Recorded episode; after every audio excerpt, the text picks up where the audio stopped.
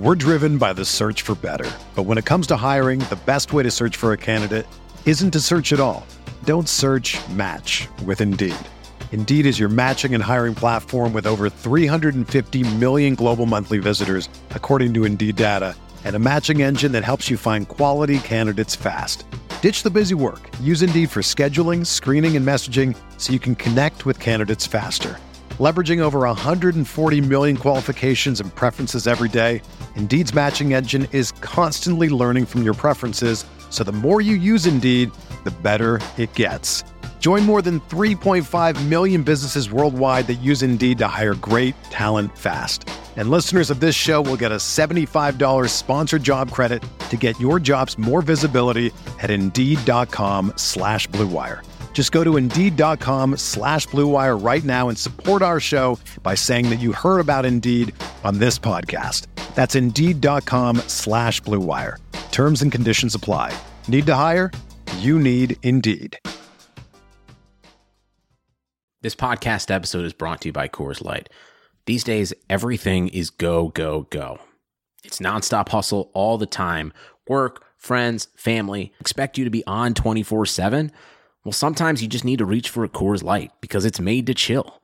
Coors Light is cold lagered, cold filtered, and cold packaged. It's as crisp and refreshing as the Colorado Rockies. It is literally made to chill. Coors Light is the one I choose when I need to unwind. So when you want to hit reset, reach for the beer that's made to chill. Get Coors Light in the new look delivered straight to your door with Drizzly or Instacart. Celebrate responsibly. Coors Brewing Company, Golden, Colorado. This is Brandon Kelly, the host of Blue Wire's new podcast, Golden Goal. Messi takes everybody on. Messi has got it! From Lionel Messi to Marta to Pele, our show takes a deep dive into soccer superstars. 2-0 and is. What a World Cup for Megan Rapinoe. From Zlatan Ibrahimovic's brash confidence with the play to back it up to Megan Rapinoe's heroic outspokenness and World Cup flair. Each episode examines a personality of the world's game. We'll dig into Maradona's Hand of God performance and subsequent downfall, the teenage trio at Dortmund that signaled the next generation of superstars, and that infamous headbutt that slung Zinedine Zidane from glory. Golden Goal, soccer stars and the moments that made them. Premiering this summer on Blue Wire.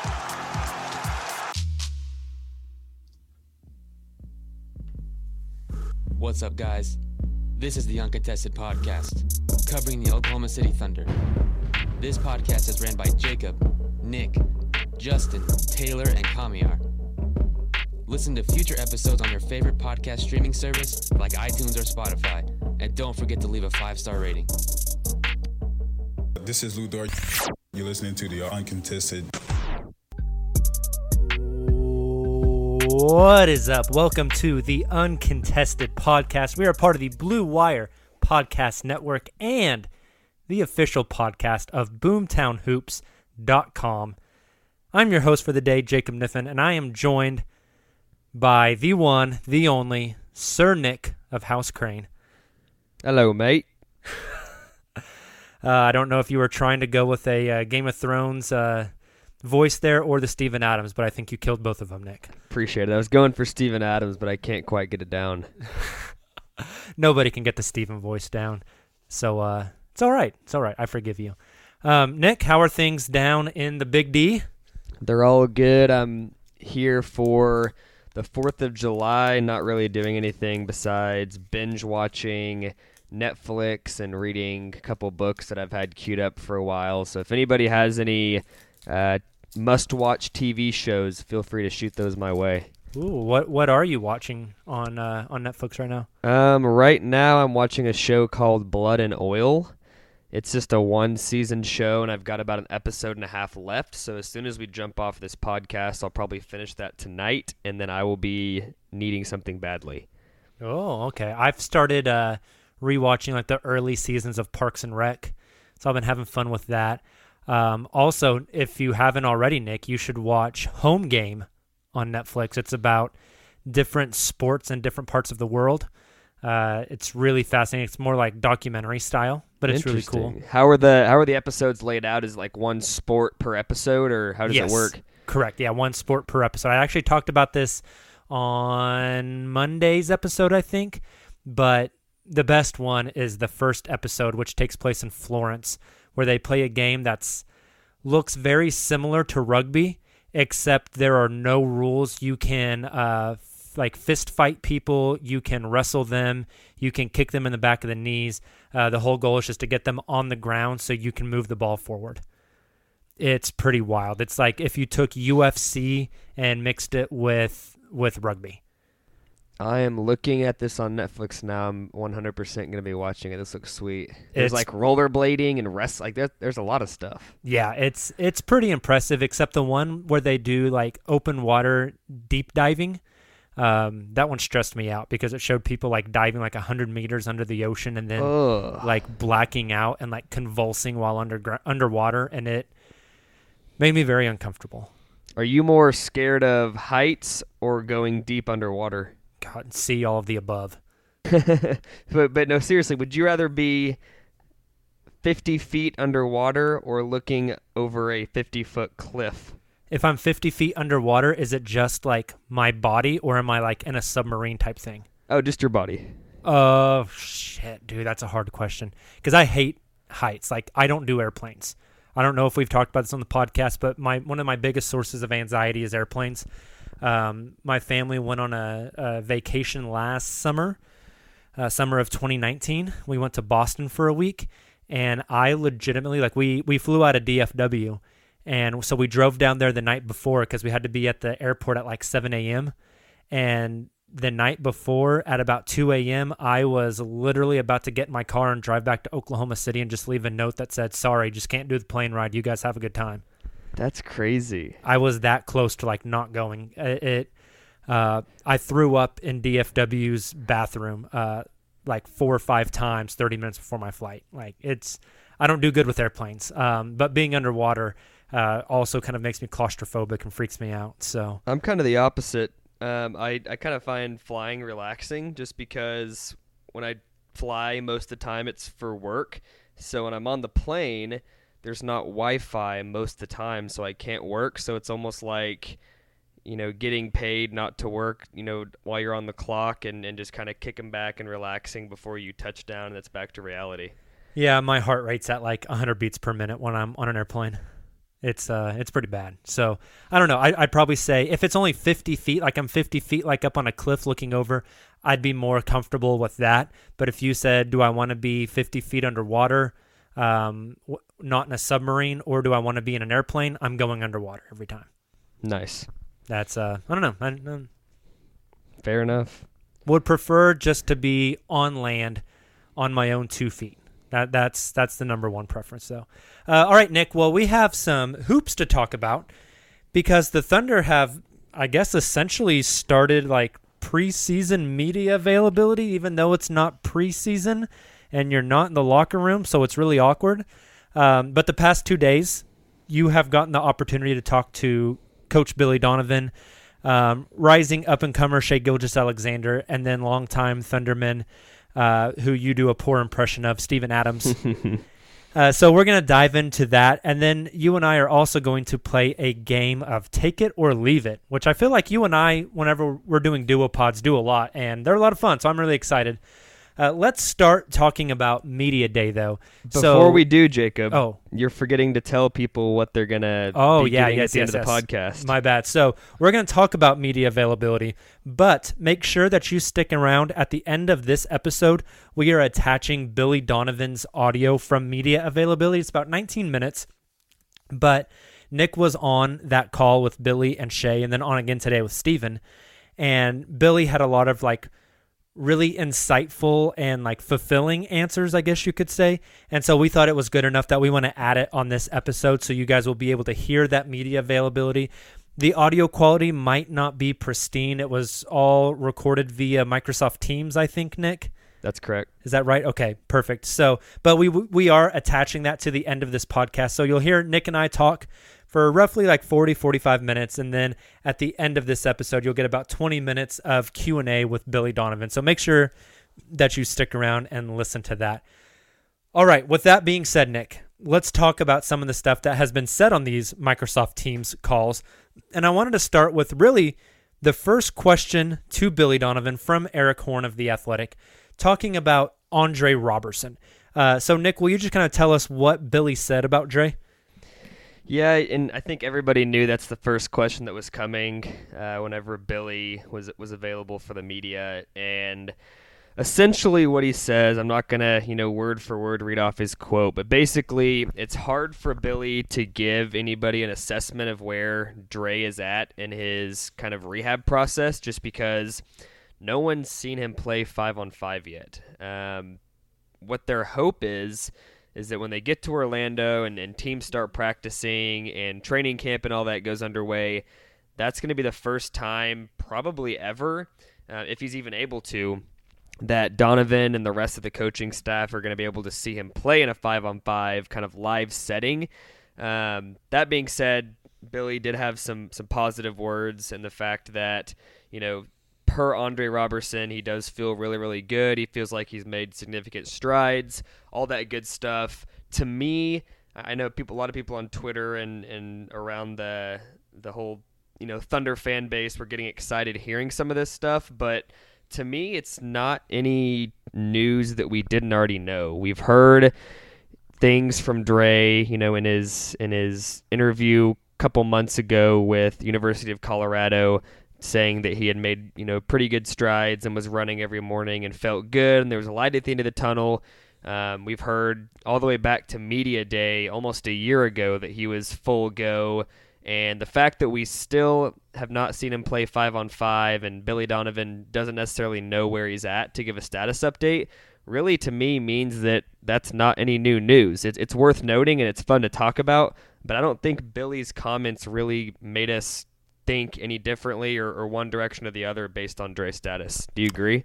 Yeah, no, I totally agree. And I wanted to ask you this, Nick, so you mentioned, we haven't seen Dre play 5-on-5. We heard the whole I'm full go, I'm ready, and then he never played. And then he left the team to go to California to rehab. And then he's saying, if the coronavirus never happened, I was about to play G League games and get my feet under me and be ready for the playoffs. But we don't know if that was really the case. Now we're hearing, he's physically in a good place and he's ready to play and blah, blah, blah. My question, though, is do you think this is the last chance for Dre? If he goes down to Orlando and he does start in this training camp and plays 5-on-5 and practices and looks like he can play basketball, I assume he'll get a shot. But if he goes down there and he doesn't look good or he's uncomfortable or he's hesitant, is this moment down in Orlando the make or break, I guess, really for the rest of Andre Roberson's career? It's fascinating. We've talked about this on some pods before. I don't think it would be a break. I think that some team, whether it's Oklahoma City or not, would give him like a vet minimum, bring him in for 1 year, super cheap, just to see what he can do. I also wouldn't be shocked if Dre went and played some 5-on-5 and got over that mental block and the team still didn't play him. I mean, that sounds strange because I feel like everybody's ready for Dre to be back and the team could certainly use him. I'm almost wondering if the Thunder kind of look at this the same way that a guy like Jason Tatum and Donovan Mitchell look at kind of this injury insurance they were looking at. What if Oklahoma City sees Dre play 5-on-5? He seems ready to go, but they just don't want to risk him re-injuring himself for what more than likely isn't going to be anything more than 15, 20 games remaining if the Thunder do even get out of the first round. What if he doesn't play regardless? I mean, I think that it's definitely not going to be a break. It's more likely this would be a make, and the fact that Dre can only help himself throughout the situation. Yeah, I can see that. And I do think if he's able to play, I think he will for a couple of reasons. Number one, the only guys he's got to beat out to get in the rotation are like Abdul Nader and Hamidou Diallo, which I think isn't going to be a huge hurdle to jump. And number two, like you mentioned, guys like Jason Tatum, Donovan Mitchell, kind of worried about getting that injury because of a big payday coming up. I think the opposite for Dre. I think Dre needs to play in order to earn himself a payday. And so because of that, I think he'll, if he's able to play, I think he will. I think he would push for it. I think the franchise would push for it, because if he's able to play and then you don't play him, then you're looking at not getting him on the court until December. And I think the sooner you can get him back out there and playing, considering how long of a layoff it's been, probably the better, right? I think, like you mentioned, I think it's almost an opposite effect of a Jason Tatum, a Bam Adebayo, a Donovan Mitchell type of situation. I think he needs to get out there to play with those guys. I think you summed it up perfectly, Nick. With those guys, there's a lot to lose. With Dre, there's really nothing to lose and everything to gain here.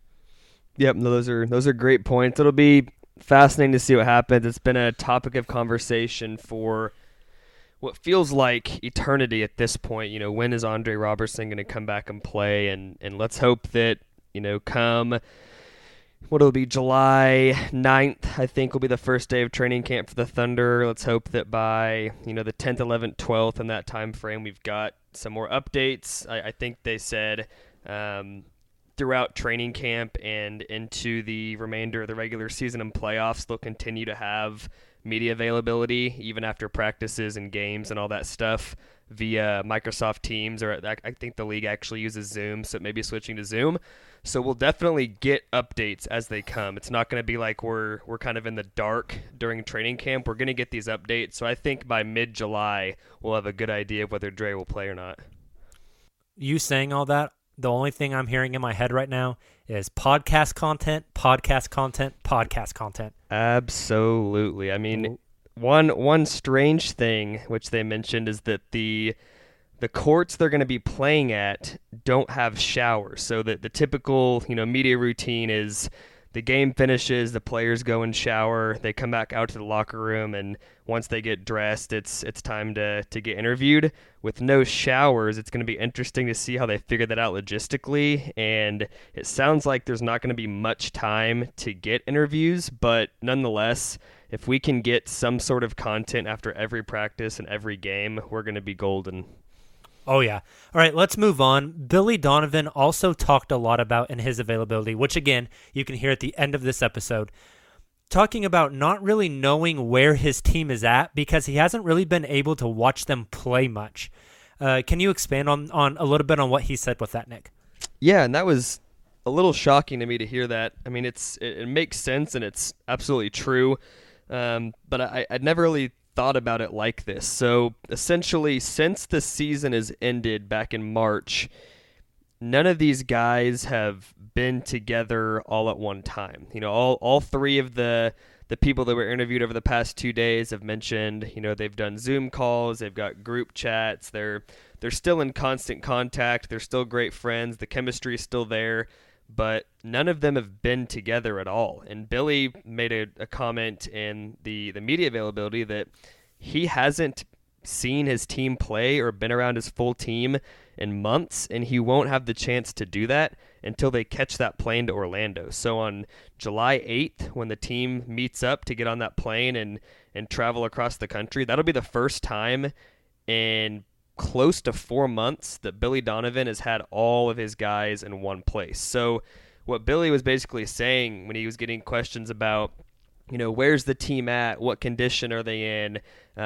Is the chemistry going to be there? How are they playing together? Like, he can't answer those questions, and he just kept harping on, you know, I don't know where the team's at. It's hard for me to say where we're at. I don't know what we look like. I haven't seen these guys together, and by the time I do, it'll be 4 months without them playing together, which is something that I think we all knew, but it's interesting to think about it from the coach's point of view because that's tough. Yeah, definitely. And, you know, you can have Zoom calls and BS with your buddies and have close relationships, but that's not going to instantly translate to cohesion on the court. We know these guys can play together, but there's just a certain thing when, I mean, even you and I, Nick, just playing like pickup basketball, you're aware of this. The more you play with somebody, the more frequently you're out there running, you start to learn guys' tendencies, and you just start to develop, for lack of a better term, that chemistry. Yep. And when you haven't played for a long time and then you get back out there, it takes a while to find that again, even if it's your best friends, even if all five of us co-hosts four of us co-hosts, however many of us co-hosts on the Uncontested. Shit, I don't even know how many people we have on this podcast anymore. If all of us, we're all good friends, if we go out and run some pickup, it's going to take us a while to really start to understand each other on a basketball court. And even though these guys are professionals, like you said, it's a long break. It's longer than a normal offseason. And so it's going to take them a while to kind of get that groove back.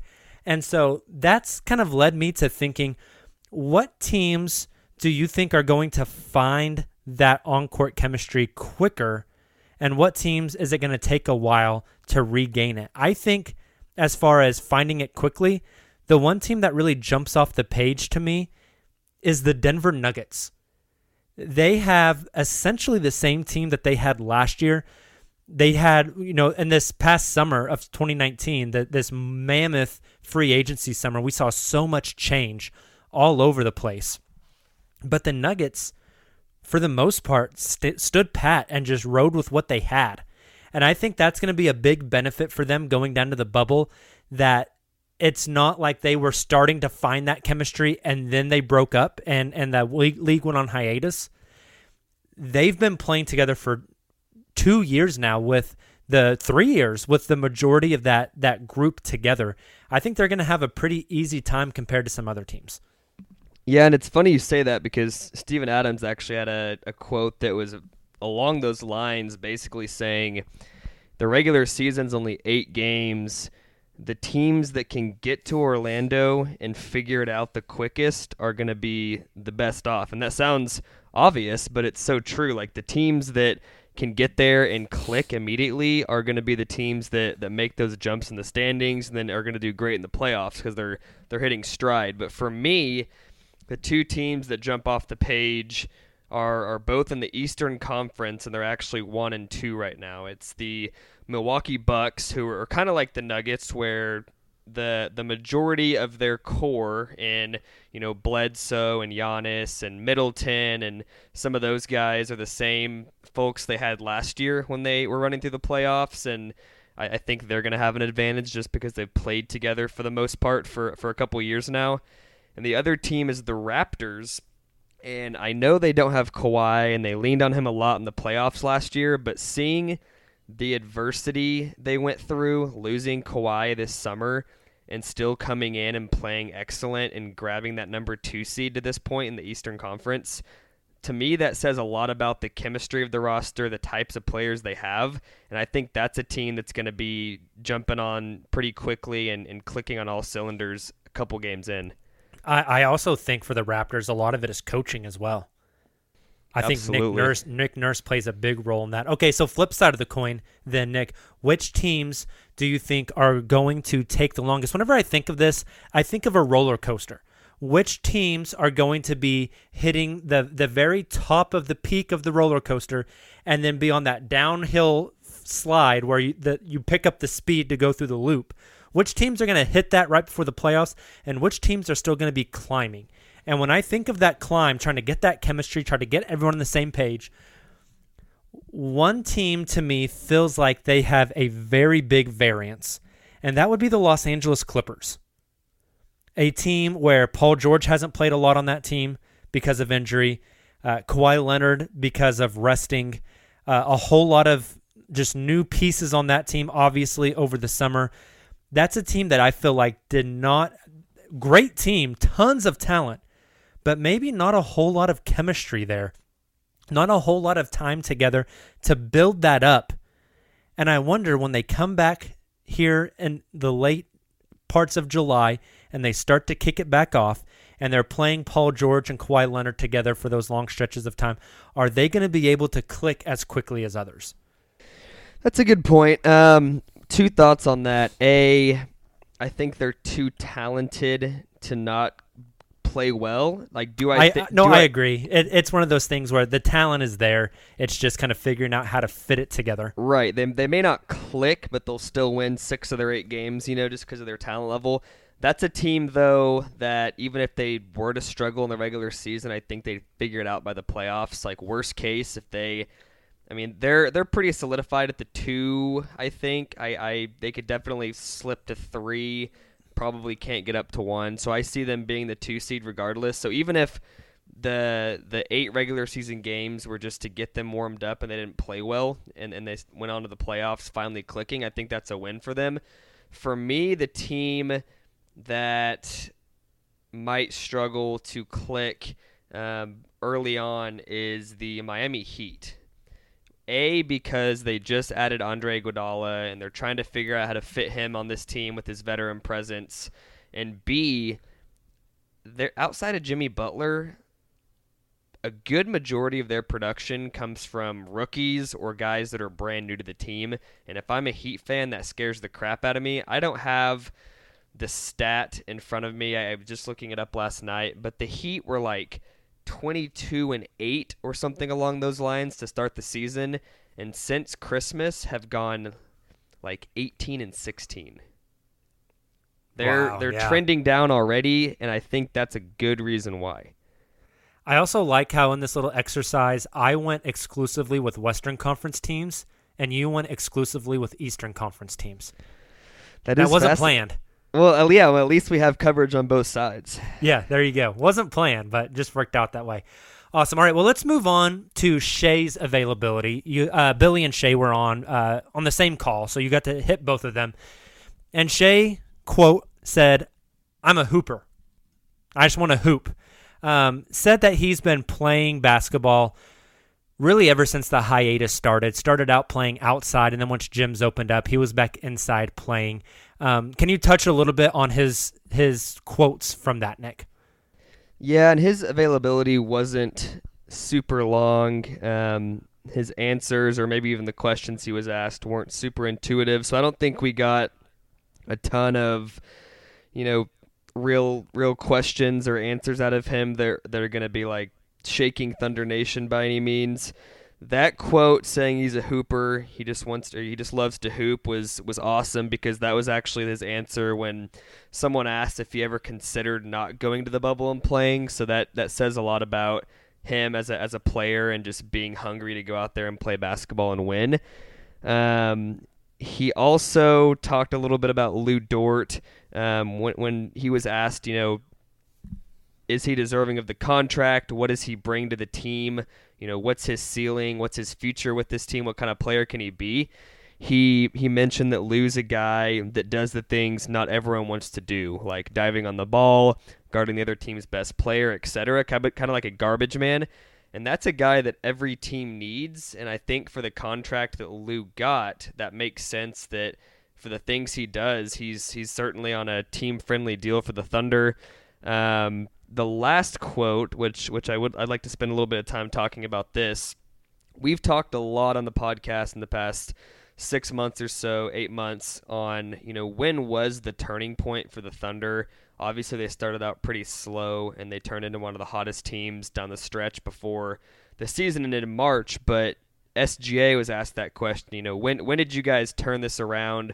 What was the turning point where it all clicked for you guys? And he said that the Minnesota game where Dennis Schroeder caught that full court pass was the game that he thought was their turning point and where they realized what they're capable of, what they can do, and gave him that confidence and swagger to continue. And that was fascinating to me because it was I think it was an early January game, and I think in our heads we thought this team was clicking a little bit earlier than that, more like Thanksgiving or early December. But in his head as a player, it's interesting to hear that he thought it was a January game against Minnesota. Yeah, that Minnesota game was actually December 6th. Okay, it was December then. Okay. And to give some context to that, up to that point, the Thunder were 8-12 on the season. They are now sitting at 40-24, which means after that Minnesota game, they went 32-12. That sounds like a turning point to me then. I thought it was later in the season, but that definitely makes a lot more sense. Yeah, so it was, I think Shai's on to something there in the sense that they won that game, 8-12 up to that point, and then after that, just the script completely flips. They win that Timberwolves game, then against the Blazers and the Jazz. The Blazers and the Jazz, that was that road trip where Lou got his first call-up and had to guard Dame and Donovan Mitchell and put them both in the torture chamber. Do you remember that? Oh, I do. That was the games where we started to think, man, maybe this guy is a diamond in the rough that went undrafted. So they won 3 in a row, then lost 2, then won 4 in a row, lost 1, won 5 in a row, lost 1, won 2 in a row, lost 1. So they definitely went on a run after that Minnesota game, which, yeah, I mean, Shai hit the nail right on the head there. That really was the turning point of the season. I feel like up to that point, Nick, even on this podcast, we were discussing competitive tanking, playing good games but losing them and moving forward. I think I remember whichever host did the post-game podcast for that game was talking about how it was fun to see them win that game, but that would have been a good loss. They were competitive, and it would have been a good loss to rack up in the loss column and add more lottery balls to the Thunder's chance at the number 1 overall pick this year. After that, the conversation shifted. They go on this run, and they are a completely different team after that game. It's crazy, and I almost forget that was the thought process, but I've got a lot of buddies that live up in Oklahoma, and after every game the Thunder won, it was like, great, they won a game, but you know, it's one less lottery ball, kind of like you said. So it was almost a win-win for Thunder fans. If you win, great, your team wins. If you lose, even better, you have a better chance in the lottery. Whereas, you know, shortly after that Minnesota game, like you said, everybody's thought process flipped. It was all about winning. And at this point, can you imagine having that thought process at the point we're at in this season? It's insane. Yeah, it's wild. A massive turnaround for this team. Really one of the best success stories in the league for this season. So really, really impressive stuff. All right, let's move on to the last media availability, which was today with Steven Adams. I haven't sat down and fully watched it yet, so Nick, I'm going to ask you, because from what I hear, Steve was his typical jokester self, cracking out jokes left and right on this media availability. So tell us some of the funny stuff that Steve said. That's tough. If I had to say everything that Steve said that was funny, and I'd pretty much have to redo the transcript of the availability, because everything he says seems to be funny. Off the top of my head here, it's been a few hours since it happened. He made the joke that made Bleacher Report that said he's been boxing out cows. There was a question about how he's, you know, staying in shape and working on some of those more technical type training movements like screening and boxing out, and he said he's been using the cows to do both of those on his farm back in New Zealand. He was asked what he misses most about quarantine, and you know, he said basically he misses his friends and family the most, or he didn't miss anything because he's with his friends and family who he needed the most, but he's not the type of guy that would, you know, miss something like ice cream. Didn't he have a quote something about he doesn't want to shake hands with people because he doesn't want to be a dick? Yeah, he said going in for a handshake is sketchy these days, and he doesn't want to be a dick. I mean, there was so many funny quotes from Steven, and we can tweet out the full video that's on NBA.com of him. He was super funny. He did have some insightful answers on, you know, what's going on in New Zealand and their take on the whole coronavirus pandemic and how they've tackled it and kept their case numbers low. And he spent a lot of time talking about that. He spent quite a bit of time talking about how he spent, you know, the majority of the quarantine over in New Zealand with friends and family, because that's what's most important to him during a pandemic like this. That being said, he did work out on the farm, and he actually had a couple times where he was able to go scrimmage with some of his buddies in New Zealand, but he is back in Oklahoma City now, just like the rest of the entire roster that's there. He's just he's a funny guy. He's always got some of the best answers. He really does think about every answer that he gives. He'll even ask people, like, will you repeat that question? I want to make sure I answer the question you actually want to hear an answer to. So he's a great guy. Sounds like he's a lot different than Russell Westbrook. Oh my gosh, he's the complete opposite. But no, he's a national treasure. You must protect him at all costs. You've seen those tweets on Twitter. But yeah, super funny. I'd be interested in hearing your thoughts, Jacob, on his time in New Zealand, because I think you had speculated that's where he was this entire time, and it wasn't, I don't think, officially announced until today. Yeah, so, and I was really surprised, actually, when you told me that after you had got off the call with him, that he had gone back to New Zealand, because, I mean, we knew that, like, Shai stayed in Oklahoma City. We knew that Bazley stayed in Oklahoma City. We knew that Chris Paul went back to L.A. You know, we knew about a lot of these guys, but Steven is not very active on social media at all. And so we didn't know about him. And I was kind of speculating, like, did he stay here? Or did he go home? You know, there was that those Woj tweets from a few weeks ago that teams were starting to recall their players that had gone overseas, guys like Nikola Jokic and Luka Doncic.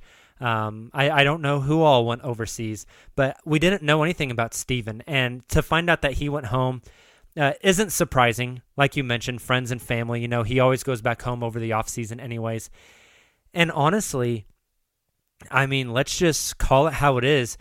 New Zealand has been probably the best country in the world in their coronavirus response, and the United States has definitely not been the best country in the world in their coronavirus response.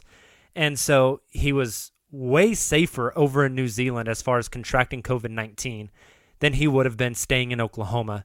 And New Zealand's the home of Middle Earth anyways. Why wouldn't you want to go there? If I was him, I would have dressed up as Gandalf the Grey and just gone hiking through the countryside of New Zealand, you know? So, but it was mildly surprising just because we didn't know. But it's good to know that he went home. He got to spend that time with friends and family. Nick, have you read his book?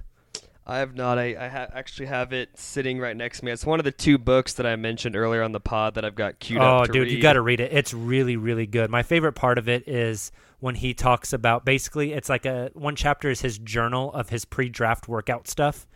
And he talks about how Oklahoma City wanted to get him in for a second pre-draft workout, but they didn't want anybody else knowing that they were bringing him in. So they flew him from wherever he was to Phoenix, and then from Phoenix on a private plane to Oklahoma City. Wow. To try to throw people off. But in the book, he's hilarious, and he talks a lot about how he was never good in school, and he loved doing physical labor. And one of his favorite things to do was to go to one of his older brother's ranches and just work out on the farm. And that's, you know, that's what he did during quarantine, too. Fixing up fences and you know, feeding the animals and baling hay, and he's really into that stuff. And so it's cool to hear that he got that chance to go home and do that over the quarantine, because that's something that, you know, from his own mouth is something that he's very passionate about. He's not going to be one of these ex-NBA players in 10 years that goes into coaching or tries to get on NBA on TNT or whatever. He's going to go home and live on the farm in New Zealand. Yep, and that's accurate. I honestly, I don't know. I mean, I'm not a big farm guy, but shit, if I could go home and just live in the countryside of New Zealand, that's what I would do too. Sounds pretty awesome. Yeah, I've got that book and then Boomtown queued up as my two. Oh man, I didn't know you hadn't read either of those. You're in for a treat. They're both incredible. They're so good. My mom actually mentioned in Boomtown. Wait, your mom is mentioned in Boomtown? Yeah, whenever he talks about the May 20th tornado and more. My mom actually taught at the elementary school that got wiped out. And so there's like quotes from people from her school, and he actually mentions her classroom. Wow. And what happened in her classroom. I read that and I lost my mind, and I called her and I was like, "You're in this book." I mean, he doesn't. You didn't know before you read it? No, he doesn't mention her by name or anything. Okay. But he describes the scene from her classroom, which was my mom and her teacher's assistant. This is a real random aside, but I'm going to say it anyways. My mom and her teacher assistant were underneath a desk, like a big, like adult-sized desk, and then all the first grade kids were underneath their desks. And the tornado came through and just ripped her school apart. And the kids were able to crawl out from underneath their desks and get out to the open. But my mom and the teacher assistant had to wait until the fire department got there to like dig them out. And the teacher assistant looked at my mom and said, "Hey, I think there's something wrong with my leg, but I don't want to freak out in front of these kids." And my mom looked down, and the foot of the leg is like a normal school desk leg where it's got like that little, you know, that round metal foot on the bottom. Yep. The tornado had picked that up and then slammed it back down, and that foot went through this woman's calf, went through one side and out the other. Stop. And so she actually had to lay there and with her hand unscrew the table leg from the table and leave that table leg through her calf as they carried her to the back of a pickup truck and drove her to the hospital. Oh, my gosh. Yeah, she had emergency surgery that night, and she still has the table leg. I'm glad I ate dinner before the podcast and not after. Yeah, it was pretty gnarly, man. So with that being said, Nick, let's tell our listeners about betonline.ag. There's no shortage of action going on in our exclusive partners, betonline.ag. Sports are slowly making their way back, and BetOnline is the leading way with the best odds and lines for all UFC, NASCAR, boxing, and soccer matches. And if you need even more, they have simulated NFL, NBA, and UFC simulations all day, every day, live on their website. Looking for something else other than sports? BetOnline also has hundreds of casino games, poker tournaments, and prop bets to check out as well. Visit betonline.ag and use promo code BLUEWIRE for a free welcome bonus. That's one word, BLUEWIRE. BetOnline, your online wagering experts.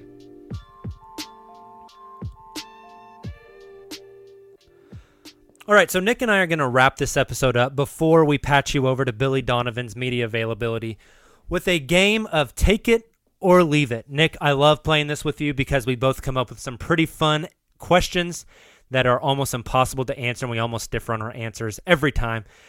So we'll start with you. I'm going to throw you a league-wide Take It or Leave It. You ready? Let's do it. All right. I'm torn on this one, so I'm interested to see what you say. Take it or leave it, the Philadelphia 76ers are going to lose in the first round of the playoffs.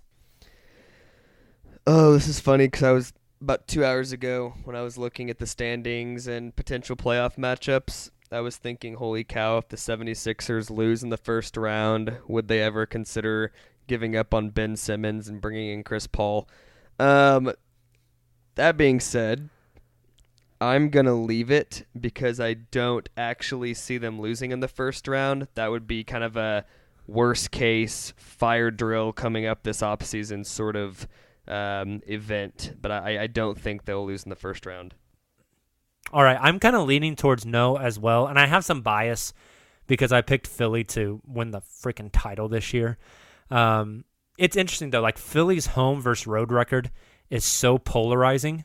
And so going down in the bubble is going to be so weird for them. It's essentially like a road game. I think it's more of a road game than a home game down in Orlando. Would you agree? Yeah, it's definitely not a home game. So if you had to pick one or the other, it'd definitely be a road. Yeah, and so they've struggled there. But according to reports, they're all in great shape and ready to go. It's going to be fascinating. I don't like the matchup with Boston. I know they've played really well against Boston, and Boston has a hard time guarding Philly's bigs, but Boston's just really good. And I mean, Jason Tatum has, made that leap. So I think if Philly doesn't want to get upset in the first round, they need to jump up to the 4-5 matchup rather than the 3-6 matchup. But if you jump to the 4-5 matchup, that gives you a second round date with the Milwaukee Bucks. So maybe playing Boston in the first round is better because that gives them an easier road to the Eastern Conference Finals. I don't know. But I think Philly's a fascinating team to watch down in the bubble. They also have the easiest schedule aside of New Orleans in their 8 seeding games. So, hey, if they win a whole lot of those 8 seeding games and the Thunder lose a handful, OKC may keep their pick. Yeah, it's another thing about that, too. That'd be interesting, and maybe they could sweeten the pot on a Chris Paul for Ben Simmons deal with that pick they would have lost. There you go. Hey, I'm into it, man. I'm into it. All right, your turn. All right, I'll stick league wide as well. So my first league wide take it or leave it is, if neither LA team comes out of the West, it will be the Denver Nuggets. Oh, this is a fun one. God, I like Denver a lot. I think Denver has good players in the positions you need to be successful. Skinny Jokic is going to be an interesting case study down in Orlando, and I'm so excited to watch that. they're chock full of quality wings, not high quality like all-star level wings, but they have a handful of really good wings. They're a good defensive team, which they used to not be at all. All that being said, get ready for this, Nick. I'm going to leave it. For who? The Houston Rockets. So at least we're on the same page. I was going to say I think Houston would be the team that would go if it's not an LA team. I just think the star power of Houston makes the difference there. Now, Houston against the Lakers in a 7-game series, I think Houston just gets bludgeoned to death. They're going to give up 30 offensive rebounds a game. But I find as far as star power, knockout power, can just swing for the fences and beat anyone on any given night, I like Houston just a hair more than I like Denver. I'm with you. Like if I'm picking Oklahoma City's first round matchup, I feel way more comfortable with them playing Denver than I do with them playing Houston. Yep, agreed. So, all right, let's jump to an Oklahoma City themed one. My first one for you, Nick. Take it or leave it. Darius Bazley will average 7 points per game in the bubble. For reference, on the season, he's averaging 4.5 points a game. I'm going to leave that. I'm going to leave it real hard, I think. Ooh, do you think it's going to be under his current season average? I think it's going to be about spot on, anywhere from 4 to 6. I mean, we've seen it time and time again on Billy Donovan teams. Rookies just don't play a ton. I mean, guys that don't play defense don't play a ton. We saw a guy like Enes Kanter, who averaged like 17, 18, 19 points in the regular season, was exceptional on offense, but they didn't play him in the playoffs. And same goes for rookies. I just don't see him playing any more minutes than he currently does in the regular season, so I don't see his points going up, and I don't see him having any more of an offensive load. Okay, let me piggyback, all right? I know we're only supposed to do a certain number each, but screw it, I'm breaking the rules. Currently, Darius Bazley averages about 17 and a half minutes a game, while Lou Dort is averaging 22 minutes a game. Take it or leave it. Lou averages more. Sorry, did I say points? I meant minutes. I think I said points. I got you. I meant minutes. Take it or leave it. Lou Dort averages more minutes per game in Orlando than Darius Bazley. Lou Dort averages more minutes than Darius Bazley? Yeah. 100% taking that. Oh, wow. See, I'm going to leave that one. I think the Thunder are going to need that wing power a little bit more and are going to lean towards Darius Bazley. See, I think long-term, if Bazley is going to be a good player in this league, he'll have to play true wing, a small forward. I just don't know if he has it in him yet. Fascinating. All right, your turn. All right, we'll go Thunder here as well. And actually, this is kind of on par for your last question. Take it or leave it. Lou Dort will start every game for the Thunder the remainder of the season. Does this include playoffs? Yep. Frick. Oh, man, that's a really good one, Nick. I hate you. So he's going to start all 8 of the seeding games and then every playoff game. You know what? I'm going to leave it. I love Lou Dort to death. You know how much I love the Lutang clan. I'm going to leave it and say that there's going to be a playoff game where they have to make an adjustment and they need to go bigger instead of smaller because their current starting lineup has 6'2" Lou Gentz Dort as the starting, or 6'3" Lou Gentz Dort as the starting 2. And then even though Shai is long, Shai is 6'6", 185. Now maybe he added some muscle weight over quarantine, but starting that at your 3 against, let's say they play, the Clippers. Starting that against Paul George or Kawhi Leonard is like, that's rough. And so I think there's going to be some point in time where maybe it's Andre Roberson. Maybe it is Darius Bazley. But I think there's going to be a game somewhere, probably in the playoffs, where they have to shift that starting lineup, and the odd man out is going to be Lou. I agree. I would almost... I agree that at some point they may have to do some sort of lineup shift to shake things up, but I almost think it would be going extra small ball and starting Schroeder. Oh, wow. Are you saying starting Lou and Schroeder? No. Starting Schroeder, Chris, and Shai. Okay, I was about to say, Nick, Shai can maybe play some three. I don't think you want him at the four, though. No. Might not be a good plan. All right, back to league-wide. My next one for you. Take it or leave it, a non-Memphis team makes the playoffs in the West. Well, I cannot ask you my other league-wide question because that was mine, too. Oh, really? Okay, then we'll both just discuss this one. Okay. So basically this question is, are you taking Memphis or somebody in 9 through 12? Memphis or the field? I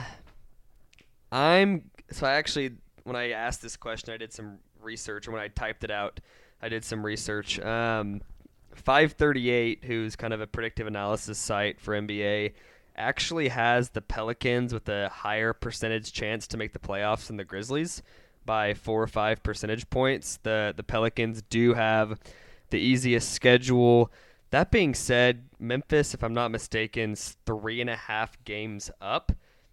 That means if they win 5 of their 8 games, they're 100% locked in. Yep. If they win 4 of their 8 games and New Orleans doesn't essentially go close to undefeated, they're locked in. So if I'm Memphis and I go 500 and I'm in, I'm going to take them as the last team in the playoffs with that 8 seed and holding on to it. I like that, and I think I tend to agree with you there. Maybe this is a bit of a hot take, I don't know, but Memphis has a lot of youth, where New Orleans has a mixture of youth and veterans. I don't know how much of a jump veterans are going to make.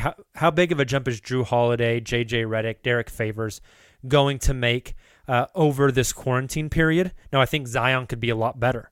I think a guy like maybe Lonzo got a little bit better. But when you look at Memphis, they had more room for growth over this past 4 months. You've got Jaw. They're bringing in Justice Winslow. You've got Brandon Clark.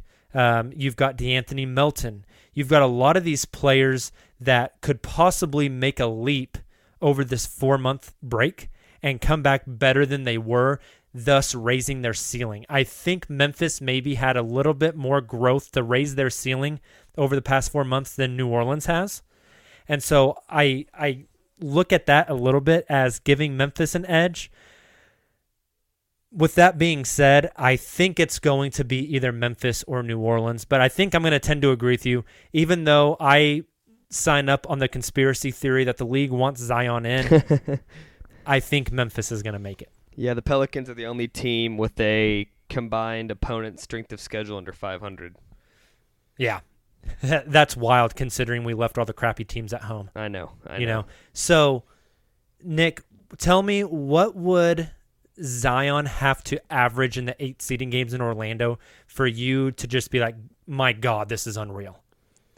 So that's right now, I think unrelated to them making the playoffs. I mean, if he went down there and averaged 26, 8, and 3, I would say, wow, but it wouldn't like blow my socks off, right? I think 26, 8, and 3 is something that he could maybe do in those 8 games. You think 26, 8, and 3 is something Zion could do? That'd be above blowing my mind.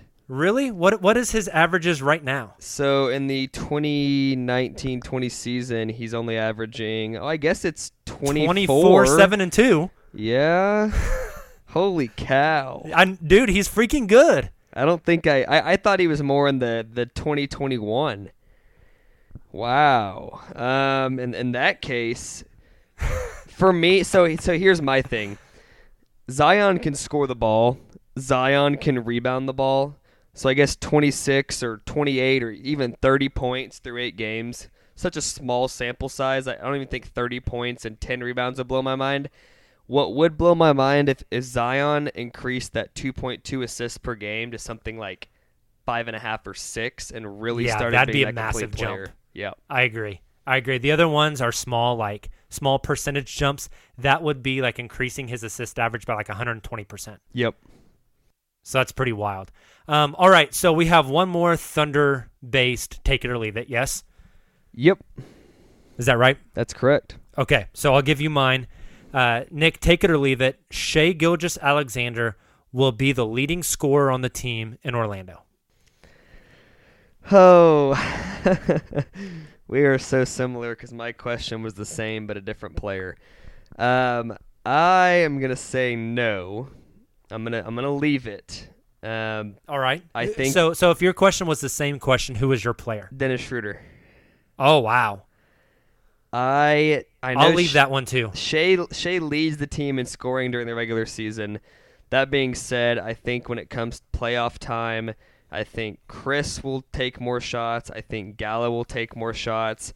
I think Schroeder will play a lot more minutes because that bench will shrink and he will be the bench if he's not already the bench to this point in the season. So I thought Schroeder might see a little uptick in shots, but I just don't see a guy like Shai carrying the load and the team be successful. I think it's going to be more of the vets that have to pick up some of that offensive load. Interesting. Okay, for argument's sake, then I'll take Shai. And here's why. You mentioned the bench shortening in the playoffs. Shai is already the leading minute getter on this team. I think that only increases whenever we get to the playoffs. And I've mentioned it a few times earlier on this podcast. 4 months off, basically a full offseason. Shai said he's been working on his game and on his body in those 4 months, albeit, not in the Thunder training facility with professionals, but he's been playing. We typically see jumps from players in year 1 to 2 and in year 2 to 3. Nick, the world sucks right now. I don't know if you know this, but the world sucks right now. There's a lot of bad shit going on. I need some hope. And that hope is that Shai is going to come down to Orlando and just set the whole goddamn thing on fire. I mean, history does repeat itself, and Shai was a lot better in the playoffs last year, although it was only 5 games against the Warriors, so he played a lot better in the playoffs than a regular season statistically. I don't know if he'd come in and set the world on fire, but if Shai averaged 21 and 6 and 6, I wouldn't be shocked. The assists are going to be hard because there's so many ball handlers on this team. I almost see Shai going down to Orlando and being more of a scorer than a facilitator. I'd like to see him facilitate more. Averaging 19.3 points on the season so far. I think he can go down and average 22, 23. He's averaging 6 rebounds. I bet he can keep that the same. Maybe bump that assist number up from 3.3 to like 4. But I think he can come down and average 3 or 4 points more a game. Especially if he can get to the line a little bit more. He's averaging 5 free throw attempts a game. I don't have the numbers in front of me, but I would tell you right now that if we looked at before the new year and after the new year, that free throw attempts a game probably took a sizable jump. Yep, it has. Yeah, so if he can get to the line a little bit more, be a little bit – and he gets to the line because of that craftiness, I think he can do it, man. So I'm going with Shai as my leading scorer for the Thunder down in Orlando. Keep an eye out for his three-point shooting. I'm not sold on his percentages this year. I think they're a bit inflated on what we might see in the playoffs. Oh, okay. That's interesting. He's actually shooting 1.5 percentage points worse than last year, albeit on double the attempts from last year. Yep. I something about his shot. I don't know if it's the mechanics or the way it looks. I just still the low release is a little weird. I haven't bought in. I've 100% bought in on him as a player and a future all-star and a game changer for the Thunder going forward. But I have not bought in on his three-point consistency. Interesting. All right. Well, we've got a great opportunity to see what he does with that here in about a month. So, all right. Well, Nick, I think we will call it there and patch our listeners over to Billy Donovan's media availability from Wednesday afternoon, Wednesday morning, somewhere around there. So you guys enjoy, and we will talk to you again on our regular Monday show. Have a good one. Eric, you want to go ahead with your question for Coach? Sure. Hey, Billy, how you doing? Good. How you doing, Eric? I'm doing great, man. It's kind of got some layers to this question, but, in the past week since the voluntary workouts have started, have you been able to work with Andre? And if so, what have you seen? If not, is he going to be with the team this week for mandatory workouts before you leave for Orlando? Yeah, so right now for the way the things are set up with the workouts, it's obviously one ball, one basket, one coach. And up until today, It has not been mandatory. So we've had all of our guys back. All of our guys have come in to work out, you know, periodically on their own time. Andre has been here going through all that stuff. It's hard for me to give a real assessment of where he's at just because I haven't seen him play any 5-on-5 or anything like that. But the hope is to get to Orlando, and once we start practicing, to have him out there and actually find out where he's at and how he's doing. In my conversations with Andre, he feels really good. He feels like he's made really significant progress. So I'm really happy for him that he's in a good place and wants to see how he feels once we start playing 5-on-5. Thank you. All right. Thanks, Coach. Let's go with Jenny Carlson next.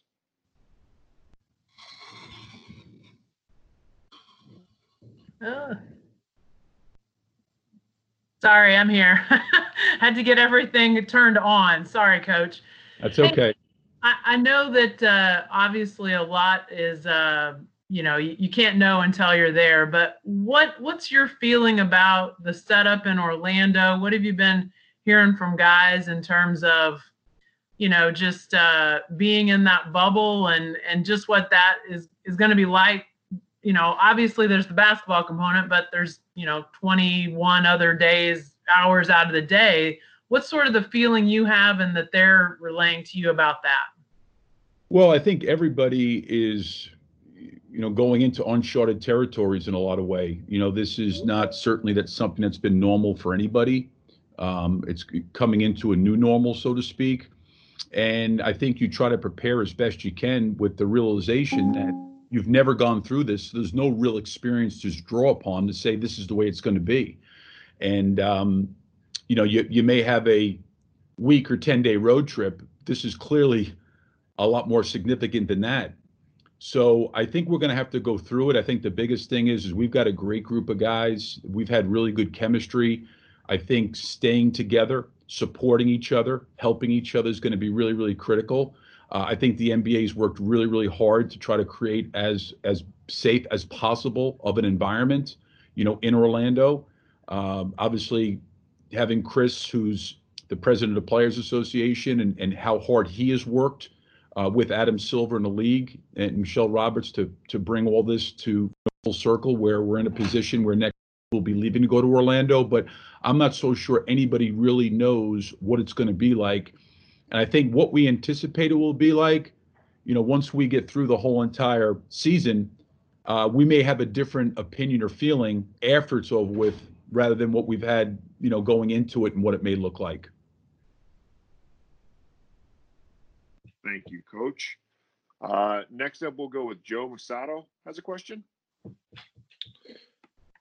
Hey, Billy. I just wanted to double check on the numbers. So all 17 players are back for workouts now. And, you know, do you plan on all 17 of those going to Orlando? And as a follow-up to that, just what was the buy-in like of them wanting to go back and play in this environment? Yeah, I mean, we've had our guys have been great. You know, our guys came back, you know, even before that deadline, the 23rd, where everybody needed to report back. We had guys back in way before that. You know, guys were in working out. They've been really, really great about wanting to play. I think all these players are very, very competitive, and they love playing the game of basketball. And the opportunity to get back on the court is something I think is important to all of them. Certainly, first and foremost, everybody wants it to be a safe environment. I know the league's working hard to make sure that's the case. But we'll see what it looks like in terms of the traveling party and all those kind of things, you know, here coming into next week. But our guys have been very, very active in terms of utilizing the opportunity to come into the facility. You know, although they have not been able to play 5-on-5 or 4-on-4, they've been very, very active individually coming in and lifting and working on their game one on one. So every player is back as of now. Yes, they've been back for quite some time. Yes, and they've been working out and doing things, obviously with the team and on their own. Thanks.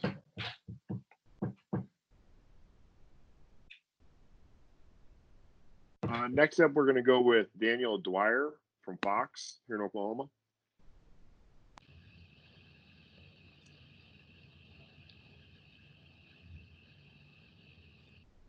Hi, Billy. Just curious kind of what you've heard, to kind of echo the last question a little bit, but just what have you heard from some of the guys as far as maybe some of the concerns once they're inside of the bubble, or have you had kind of discussions about how that's going to be for them and what their thoughts are as far as the rules go when it comes to being inside the bubble and just what it's going to be like to live in that environment and play, since this is kind of uncharted territory for everyone? I think everybody knows it's going to be restrictive. I don't think anybody's going in with the illusion that it's not going to be anything but that, because that's the safest way to get back to playing. So I think there's a clear understanding it's going to be restrictive. But like I said earlier, it's hard to say what that actually feels like because nobody's ever gone through this before. This is totally uncharted territories for everybody. I think our guys are going to go into this situation, you know, certainly trying to follow all the guidelines and keep themselves safe and healthy, as long as keeping other people safe and healthy. So they're, I think, have probably asked a lot of questions on the player association calls. They've probably asked a lot of questions, you know, to Adam Silver and the NBA league office. And, you know, there's probably been a lot of back and forth and communication of what all those things are going to look like. But I think everybody understands, to keep everybody safe, it's going to end up being pretty restrictive. If I could just do a quick follow-up. For you heading into this, to get your guys ready in such a short amount of time, what's your plan been like, or your focus during this time? Well, the hard part is, you know, you're really talking to players. You know, we've obviously once a week have a call with our team, and we talk to them. Obviously, the last few calls have been a lot of logistics because so much stuff has come out of the league office of what it's going to look like going to Orlando. But I've had obviously a lot of talks with our guys, you know, one-on-one. Now that we've got at least a little bit of an opportunity starting July 1st, that there'll be more guys able to be in the gym, we'll be able to have more conversations. But I don't know if we'll ever really be all together as a team until we get to Orlando. You know, we can have these conversations, but in terms of the whole team being together, that's probably not going to take place until we leave and fly to Disney.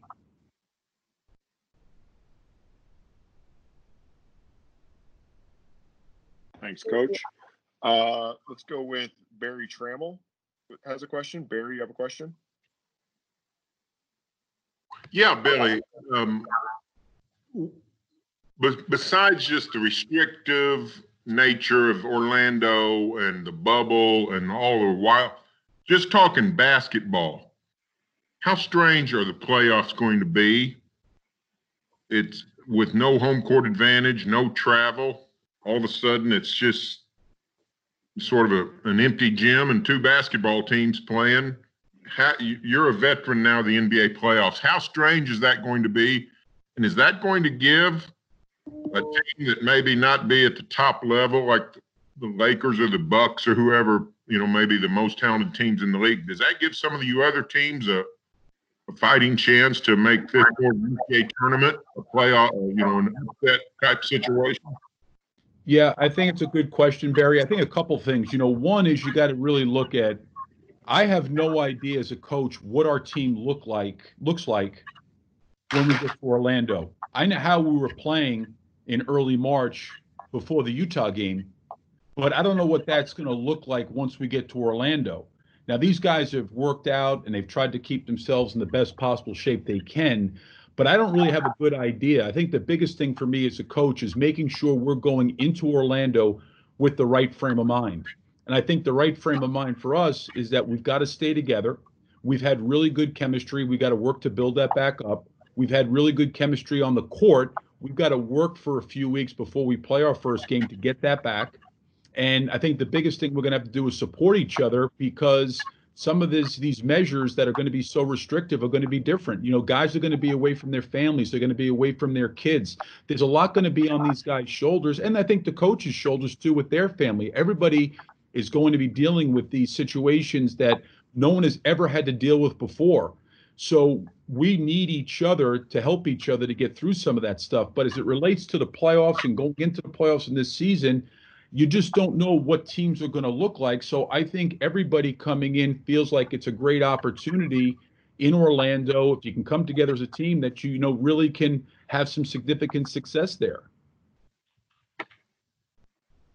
Thanks, Billy. Thank you. Thanks, Coach. Thanks, Barry. Tim Reynolds with the AP. I know you have a question, Tim. I do. Thanks, Matt. Hey, Billy. Hey, Tim.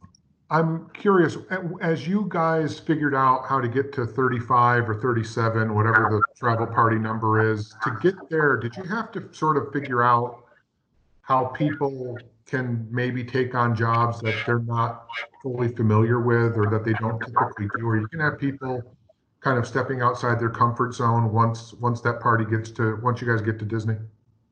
Yeah, I mean, that's something from a coaching standpoint that, you know, I've had to give a lot of thought to because, you know, I think we looked at it from a staff perspective that, you know, there are coaches that are working with players. There are coaches that not only are working with players that are doing scouting reports. There's coaches that have a voice in practice. There's coaches that do a multitude of things. That you have other coaches whose jobs are very, very streamlined and specific. So because we can't take all of our people to Orlando, and I, you know, am disappointed about that, but I also understand because I believe our staff, as any staff across the league, has worked extremely hard, and everybody deserves the opportunity to go there. But for the safety of the league and the players, we can't do that. So what we've got to do is understand, whether it's myself or assistant coaches, we may have to be setting up video equipment. We may have to have one of our coaches filming practice in Orlando. There's things that we're going to have to do that are going to be outside the box that have normally been taken care of. The other part for me is our staff, you know, has been great all year long. How do I, as a coach, keep those guys engaged when we are in Orlando to be able to use their skill sets and their talents to help the team? So we've got to figure out ways that, okay, somebody's not in Orlando, but they can still be extremely useful and helpful to the group, even if they're doing it from remote destination. So do we do Zoom calls, you know, in our staff meetings? We have guys with different projects that are maybe be back in OKC to look into different analytics or different measures or different things that can be valuable. All those things, I think, become critical because we've got to figure out, I think, how do we incorporate and use everybody on our staff, although everybody can't travel. Thank you. Thanks. We got a question from Bill Haston next. Go ahead, Bill. Good morning, Billy. I was wanted to ask about, you had uncommonly great chemistry before this disruption and great leadership from Chris Paul. What is the value of Chris Paul's presence in the organization during this disruption, during this hiatus? And you know, like you addressed with Barry's question, do you think that these weird circumstances could be like an equalizer in Orlando and really benefit maybe a team like the Thunder, who seems to have great leadership and great chemistry?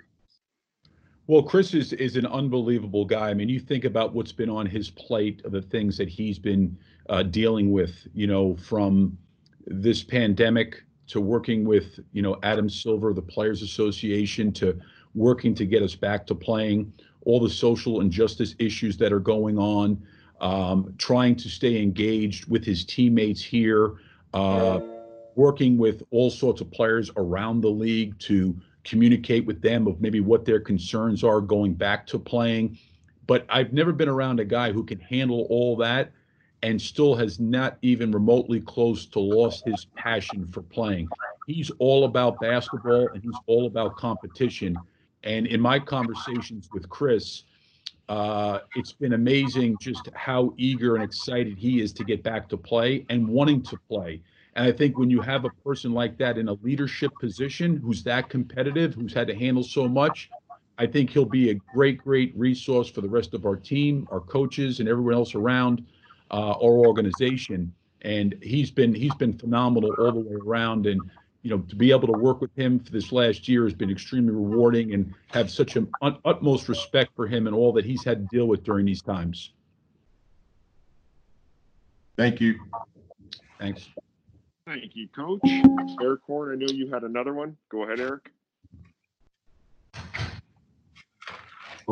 Yeah, Billy, wanted to ask you, do you think that there are any advantages to the format from what you've seen? The 8 games in 14 days and then going into the playoffs. I know you said that it's hard to say what it's going to look like when you get there, but do you see just the way your team's constructed, how you guys were playing, if there are any advantages to how this is being formatted by the league? Yeah, I mean, everybody's dealing with the schedule that's been handed to them. And like I said earlier, I think the biggest thing for me is putting on our players' brain, we've got to work hard to get back to where we were. And I don't know what that looks like right now because it's going to be nearly 4 months since we've played. And we've obviously got a few weeks in Orlando to practice. So that's got to be the goal for us, is to work to get back our chemistry, to get back to our timing, to get back to our cohesiveness, to get back to guys in specific roles and playing well. All those things I think you're striving for, you're fighting for, but we've got to do those things together. But I just don't have a great feel of where that's at. I do have total confidence and belief that there will not be a group that will work harder to get those things back.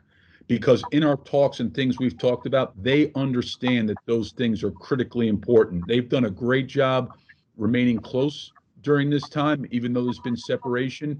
They've done a great job of talking about how to work to get back to chemistry on the court. They've, talked a lot about making sure they're in shape and taking care of themselves physically and doing the things necessary to give themselves an advantage physically, where they're not necessarily maybe having to work to get back into shape, but they're somewhat in decent shape. So, how do we look when we bring all that together 5-on-5? That's going to be the challenge. I think everybody's dealing with the same thing. It's just not our team. It's every team's working on the same thing. Thank you, Coach. We have time for one more. We're going to go with Nathan Thompson out of Tulsa. Hey, Coach. With Adam Silver just yesterday saying, if cases spike, you guys might have to go on a halt again. I guess 2 questions. How confident are you that you will get a season in? And then even if you do, how worried are you about the playoffs turning into kind of the team that gets the least amount of positive COVID tests wins the whole thing? Yeah, I mean, I think the one thing, and I've been on a couple calls with the head coaches, with Adam Silver, they're without question, the league has put at the forefront everybody's safety and health. And I think everybody feels pretty confident that if we get into a situation before we get there or while we get there that's really, really unhealthy or safe, that it may have to be stopped. And everybody understands that. I do think, to your point, if guys start testing positive, teams can look totally different. This is going to be – it's totally uncharted territory for everybody, because any of those things that you just mentioned could potentially happen. You could have some guys on a team that all of a sudden test positive and they got a quarantine and they're not playing. Teams could look totally different. Players could look totally different. So I think everybody's working as hard as they can to create the safest way in Orlando to play. But I think, as you mentioned, with all that's going on in the state of Florida with the virus, a lot of those things could end up really taking a turn in a different direction. And I think the league will be prepared and everybody will be prepared if we have to cross that bridge when we get there. Sugar Ray Leonard, Roberto Duran, Marvelous Marvin Hagler, and Thomas Hearns. Legends, whose four-way rivalry defined one of the greatest eras in boxing history. Relive their decade of dominance in a new Showtime sports documentary, The Kings, a 4-part series now streaming on Showtime.